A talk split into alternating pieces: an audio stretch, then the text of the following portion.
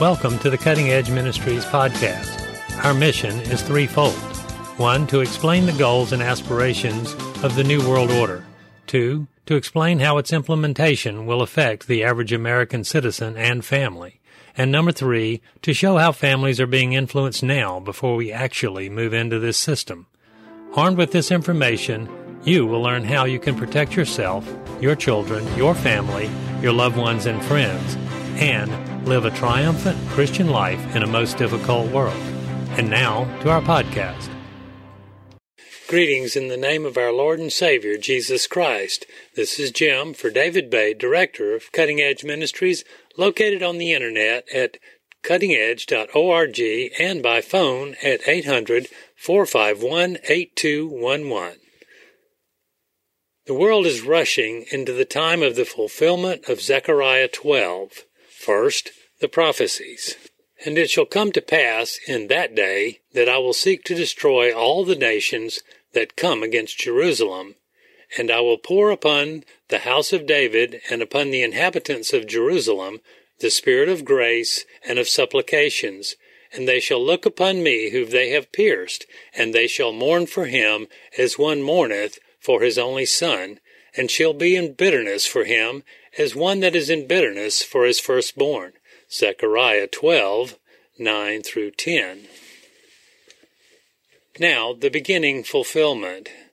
Terrorist group Hamas has attacked Israel, inflicting more deaths on Jews since the Hitler's Holocaust of 1942 to 1945. News brief quoting, Israel at war, cabinet vote makes war official, Israel National News, 12 October 2023. Over 4,000 rockets fired toward Israel, 100 soldiers and civilians estimated to be held in Gaza. Sirens sounded Saturday morning in Israel, cities and towns throughout Jerusalem area, central Israel and southern Israel, prompting the IDF to declare Operation Swords of Iron. Quoting again from Israel National News, multiple civilians reported hearing loud explosions in their immediate vicinity as of 7:30 p.m. on Saturday. At least 3,000 rockets had been fired toward Israeli civilians. Hundreds of terrorists infiltrated multiple Israeli communities, overtaking Israel towns on the Gaza border, murdering Jews and taking others back to Gaza as captives. At least 700 were killed, dozens were kidnapped, and over 2,000 injured in the attacks. In response to the attacks, the IDF launched Operation Swords of Iron and has since been striking terror targets in the Gaza Strip. The result is that the fundamental reaction of Holocaust survivors kicked in, quoting, never again. News brief. In Israel, never again just happened. From the Messenger, October 8, 2023. Quoting, in the aftermath of the 1973 Yom Kippur War, Israel vowed to never again be caught off guard as it was when Egyptian and Syrian forces, backed by Jordanian, Iraqi, Libyan, and Tunisian troops, invaded the tiny Mediterranean country on the holiest Jewish day. Fifty years and one day later, Jerusalem again was unprepared as Iran backed Hamas launched a surprise attack against Israel. Israel's seeming intelligence failure was colossal, on par with the Yom Kippur War, Pearl Harbor, and 9 11. Israel's intelligence agencies eventually will face a day of reckoning, and Netanyahu could find himself ousted from office, as former Israeli Prime Minister Golda Meir was in June 1974, after her government failed to realize an attack was imminent with the Yom Kippur War. For now, however, there is a war to be won against Hamas at a minimum, and Iran if need be. Hamas incursion has the look and feel of an operation planned by Iran's Islamic Revolutionary Guard Corps, IRGC. If true, this likely was a state sponsored act of war and planned as a multi domain operation that was handed down to Gaza City for execution. combining cyber attacks, drones, rockets, ground attacks, hang gliders, and amphibious assaults may not have been detected because the planning happened in Tehran. Note, this term never again was coined after the Holocaust to refer to the ter- determination of the Jewish people to never again allow a foreign power almost destroy the Jewish race. After the Holocaust, the world said never again, but now it's happened again. Some of the images showing Hamas hunting down Jews, rounding them up, and killing them are eerily sim- similar to the images of Nazis doing the same thing. Goals of Hamas, Nazis appear to be the same. Number two, Hamas made it their mission to be as brutal as possible, inflicting as much mental trauma as possible. Tiny babies were murdered, some allegedly beheaded in their cribs. News brief Hamas terrorist murdered 40 babies in kibbutz attack. Some were beheaded. Israeli 365 News, October 11, 2023.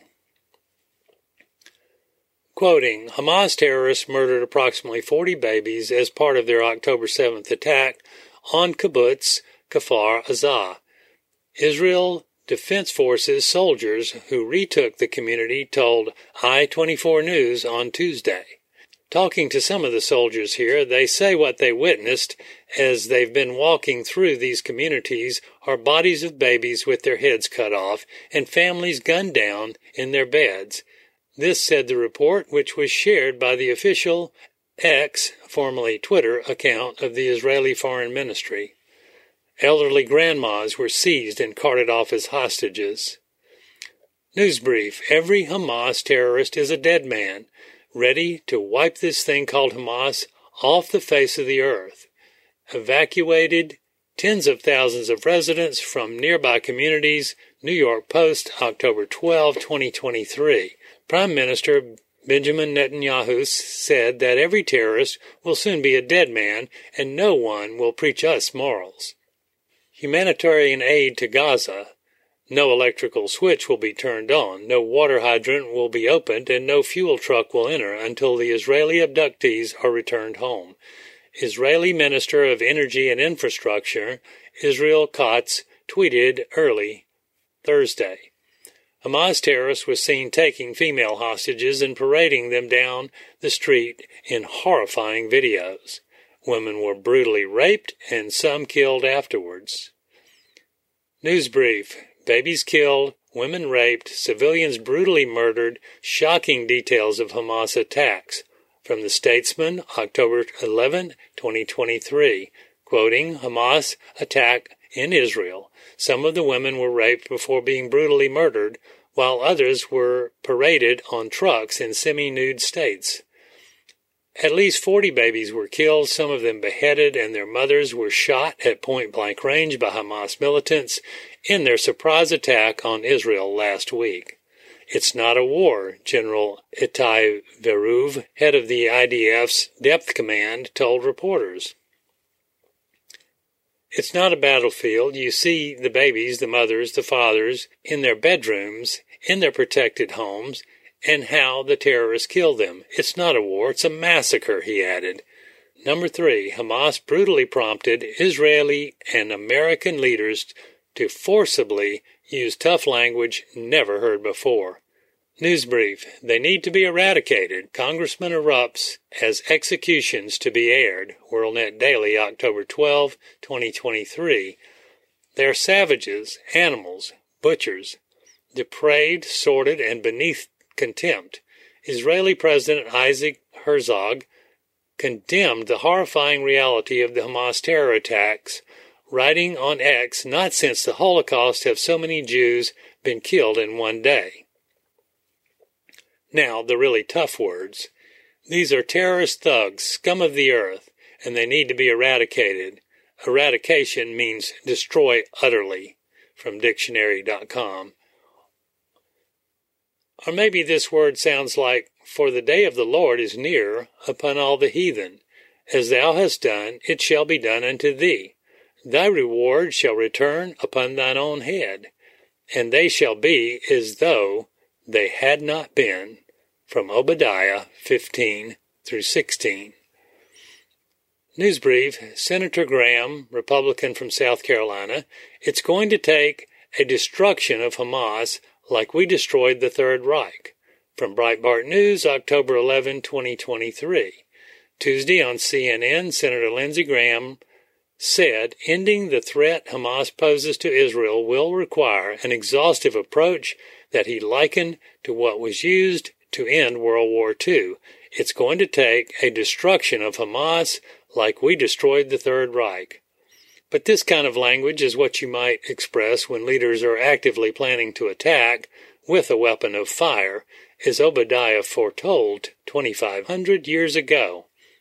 Number four, Hamas issued a worldwide fatwa. If you see a Jew, kill a Jew, globally. News brief. A day for sacrifice, heroism, and dedication. Hamas calls for worldwide general mobilization on Friday, 1013. Avoid public transit, avoid airplanes, avoid public events. BPR News, October 11, 2023. A widespread terrorist threat was issued by Hamas leaders, marking Friday, October 13th as a day for sacrifice, heroism, and dedication to jihad via a worldwide general mobilization. With concerns about the intelligence failures that resulted in the most horrendous attack on the Jewish people since the Holocaust pronounced, the leaders of Hamas sparked new fears Tuesday, issuing a call to rise up in support of their zealotry. The call is for Friday, October 13th. Posting on Telegram, founding member and leader Khalid Mashal gave a speech calling on Muslims around the world to mark October 13 as the Friday of Al-Aqsa flood. It is a day to expose the crimes of corruption, isolate it, and foil all its aggressive schemes. It is a day to demonstrate our love for Palestine, Jerusalem, and Al-Aqsa. The call continued. It is a day for sacrifice, heroism, dedication, and to earn the honor of defending the first Qibla of Muslims, the third holiest mosque, and the ascension of the trusted messenger. Number five, Prime Minister Netanyahu and opposition leader Benny Gantz, retired general, set aside their differences to form a unity government. News brief Netanyahu, Gantz, form a unity government in Israel. Breitbart News, 11 October 2023. Israel Prime Minister Benjamin Netanyahu and opposition leader Benny Gantz agreed Wednesday to form an emergency government of national unity for the duration of the war against the Palestinian terror group Hamas. Number six, Israel is on a prophetic timeline. The end result will be seemingly countless wars Antichrist, the rapture of the church, and a devastating economy and living. This war will prove to result in the Obadiah conflagration war. Immediately, immediately, Israel will be attacked in a wave after wave by Muslim nations infuriated by Israel's annihilation of Hamas, Hezbollah, Fatah, Palestinians, House of Esau. When the Arabs cannot win, the fight against Israel, she will be asked to lead a consortium of forces against Israel. Ezekiel 38 and 39 will erupt. One portion of this prophecy should concern us here. At the time of the Russian led invasion of Israel, the conditions within Israel are so rudimentary that families are forced to depend upon wood fires for heat and cooking. We know from biblical prophecy that God has guaranteed that Israel will never again be defeated once she is nationally reborn. If Israel is defeated in this next great war, you can throw away your Bibles and start believing in other gods and religions. But we know from Daniel 12:1 that God will command Israel's national archangel Michael to stand up to defeat Israel's enemies. We also know from Obadiah 15 through 19 that the house of Esau, the Palestinians, will be annihilated in a last days war. Listen, and they that dwell in the cities of Israel shall go forth, and shall set on fire and burn the weapons, both the shields of the bucklers, the bows and the arrows, and the hand staves, and the spears, and they shall burn them with fire seven years, so that they shall take no wood out of the field, neither cut down any out of the forest, for they shall burn the weapons with fire, and they shall spoil those that spoiled them, and rob those that robbed them, saith the Lord God. Wait a minute. At the time Russia is drawing near to the borders of Israel, Jews living in Israel will be in such dire shape that they're seeing their culture and cities devastated to the point that people will have to depend upon fire for their heating and cooking. Now, do you understand the significance of Hezbollah having 150,000 rockets at their disposal, while Hamas another 50,000? Israel will survive, but only as through fire. How will God destroy the enemies of Jerusalem? Quoting from Zechariah 14:12, and this shall be the plague wherewith the Lord shall smite all the people that have fought against Jerusalem. Their flesh shall consume away while they stand upon their feet, and their eyes shall consume away in their holes, and their tongues shall consume away from their mouth. God says he is jealous for his bride, Jerusalem. So the angel that communed with me said unto me, Cry thou, saying, Thus saith the Lord of hosts, I am jealous for Jerusalem and for Zion with a great jealousy. Zechariah 1 14. Therefore, thus saith the Lord, I am returned to Jerusalem with mercies. My house shall be built in it, saith the Lord of hosts, and a line shall be stretched forth upon Jerusalem. Zechariah 1 16. Continuing, cry yet, saying, Thus saith the Lord of hosts, My cities through prosperity shall yet be spread abroad, and the Lord shall yet comfort Zion, and shall yet choose Jerusalem. Zechariah 1:17. And the Lord shall inherit Judah, his portion of the Holy Land, and shall choose Jerusalem again. Zechariah 2:12. Ezekiel 36, 6 through 38 restoration. This passage is one of the most revealing concerning God's plan to restore Israel. In verse 6, God reiterated that Israel will suffer his judgment, but then in verse 7, he stated that after he is finished with his judgment, he shall call the Gentile nations, which he had used to punish Israel, into judgment. Then in verses 8 through 10, God stated, O mountains of Israel, shoot forth your branches and yield your fruit to my people for they are soon to come home. And then, just to ensure that no one misunderstands the nature of this return, God states in verse 10 that he will give all the land of Israel back to the Jews. A check of a map of the original land given to the twelve tribes of Israel shows that its boundaries extend northward to most of Lebanon, much of Syria and Jordan, and some of Iraq. The Jews have partially returned to their land on several occasions, but have never recovered all their land, even today. God reiterated his promise to restore all their land in Amos 9 8 through 15, but adds this promise, quoting, I will bring back the exiles of my people Israel, and I will plant them upon their land, and they shall no more be torn up out of their land which I gave them. Unquote. God simply cannot state this promise of reconciliation any more plainly. After his decreed punishment for sin has run its course, he will bring Israel back to her land. In Ezekiel 37, this wonderful chapter foretells precisely how God will return Israel back to her land. God likens this gradual process to a valley of dry bones being systematically raised up to a living body again and just to ensure that no one misses this point, God first gives the cryptic prophecy in verses 1 through 10, and then the plain explanation beginning in verse 11. God states plainly, These bones are the whole house of Israel.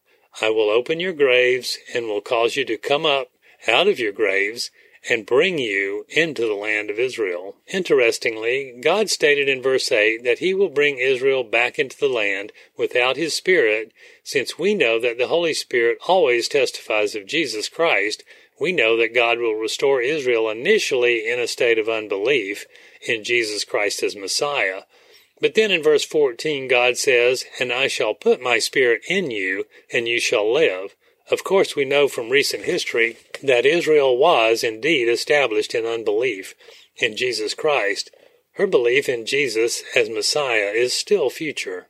In Hosea, God again mightily reiterated those two themes the physical destruction and dispersion of the Jews and their future restoration.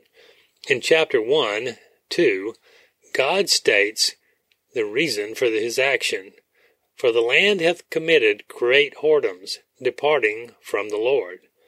God sternly states that the time for pity has passed, the time for judgment has arrived.